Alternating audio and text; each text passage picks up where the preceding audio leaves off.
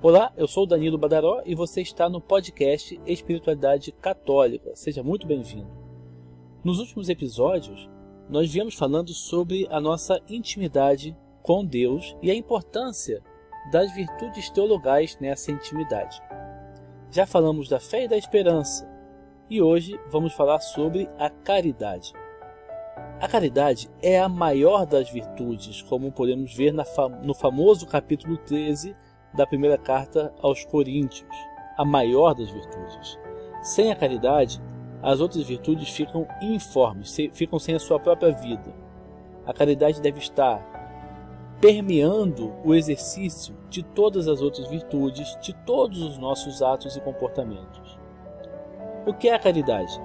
É a virtude teologal mediante a qual amamos a Deus sobre todas as coisas por causa dele mesmo não por causa do bem que ele nos traz, mas por causa dele mesmo.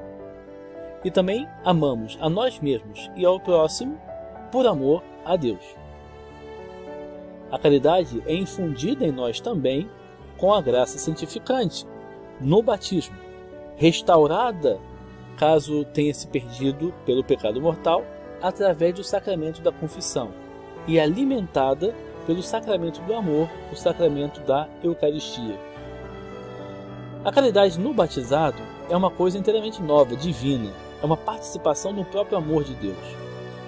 É um amor infundido em nós, mas que decorre do fogo e da pureza do amor de Deus. É da mesma espécie do amor de Deus. Deus se ama a si próprio e ama todas as coisas criadas por Ele. Ele se ama a si próprio na medida em que Ele é o bem único no qual está concentrada a plenitude de todos os bens. Vejam, Deus é infinito. E Deus ama de modo infinito. E Deus deseja o bem de maneira infinita. Deus deseja o bem porque Ele é o bem.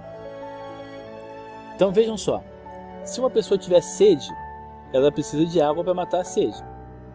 E se, se a sede dele, dessa pessoa é infinita, precisaria de uma água infinita, não é isso? Deus tem uma vontade infinita de bem. Mas onde ele pode saciar a sua própria vontade de bem? Nele mesmo, que ele é o bem infinito. Nenhuma criatura pode satisfazer a Deus. É Deus mesmo que tem em si mesmo a satisfação completa de si na comunhão da Santíssima Trindade. Enquanto o amor total por nós mesmos seria uma desordem, porque nós somos criaturas feitas para o amor de Deus, em Deus, o amor por si mesmo é a ordem, é o correto. Né? O amor de Deus por si mesmo. Um amor total, pleno, absoluto. Então, Deus ama a si próprio, como eu falei, na medida em que Ele é o único bem, no qual se estão concentradas, está concentrada a plenitude de todos os outros bens. E ele ama todos os seres que ele criou precisamente por amor a si mesmo. Porque essas coisas são um reflexo e uma irradiação dele mesmo. Uma imagem em que ele se reconhece e ele se ama a si mesmo. Seria uma desordem muito grande que Deus amasse uma criatura por causa dela mesma. Porque ele é o bem infinito. Então ele ama uma criatura por causa dele mesmo. Isso é estranho a princípio para muitas pessoas porque a gente tende a aplicar a Deus a nossa própria vida, como se fosse assim uma, é, como se Deus fosse uma criatura, um ser humano, né? É, um antropomorfismo, ou seja, olhar a Deus como pensando em Deus de uma forma humana, né? como um homem. Mas não. Enquanto para nós, repito, enquanto para nós o amor total a nós mesmos seria uma desordem, porque fomos feitos para nos transcender e amar a Deus, então por isso é uma desordem. No caso de Deus, o amor a si mesmo é a ordem, é o, é o correto. Então por isso ele ama as criaturas, porque vê nelas uma imagem de si mesmo. De si mesmo. Então vejam quando Jesus foi batizado no Rio Jordão, veio a voz do céu dizendo: Este é o meu filho amado, no qual eu ponho toda a minha complacência, todo o meu prazer, todo o meu amor. Então, em, por que em Jesus Cristo está todo o amor do Pai?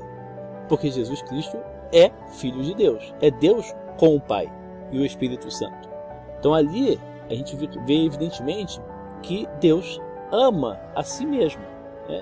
Toda a sua complacência está no amor do Pai pelo Filho, que são o mesmo Deus. A nossa condição de cristãos nos eleva até essa forma divina de amor, pela caridade. Nós passamos a amar a Deus por si mesmo, não porque Ele nos traz a felicidade, mas amamos Deus porque Ele merece, Ele é feliz e merece todo bem, merece todo louvor. Por causa dele mesmo é que passamos a amá-lo.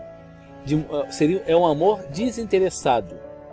Enquanto na esperança, a outra virtude, nós amamos a Deus com aquela confiança de que Ele vai nos dar todos os bens que Ele prometeu e a vida eterna, ou seja, é um amor que está é, fundado no nosso próprio bem, o que não é mal, porque Deus quer que nós procuremos o nosso bem.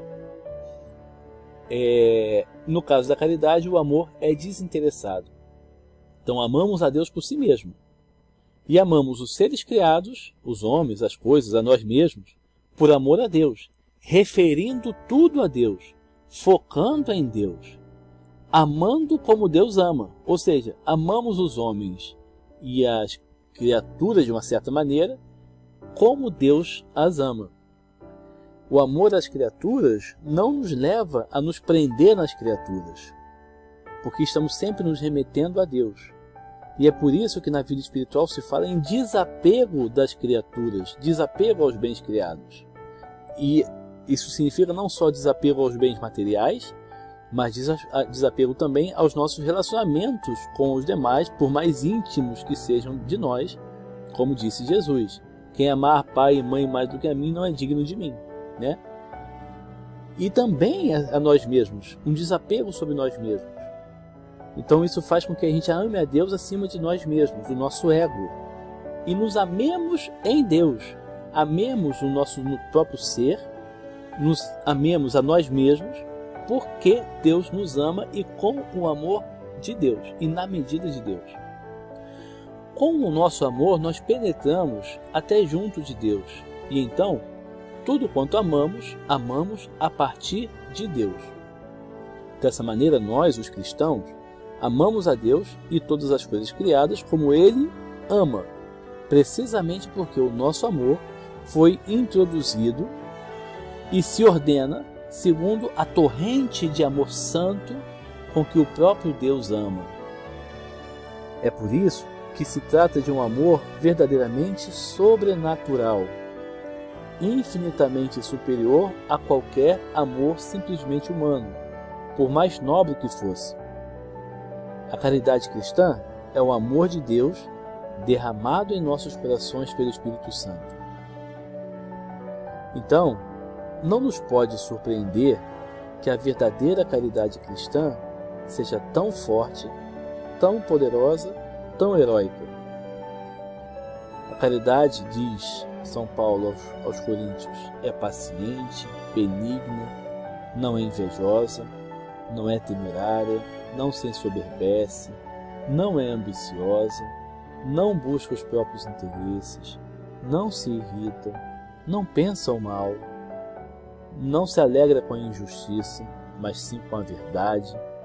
A caridade tudo desculpa, tudo crê, tudo espera tudo sofre. O poder da caridade cristã é tão grande, precisamente por ser uma participação do amor de Deus.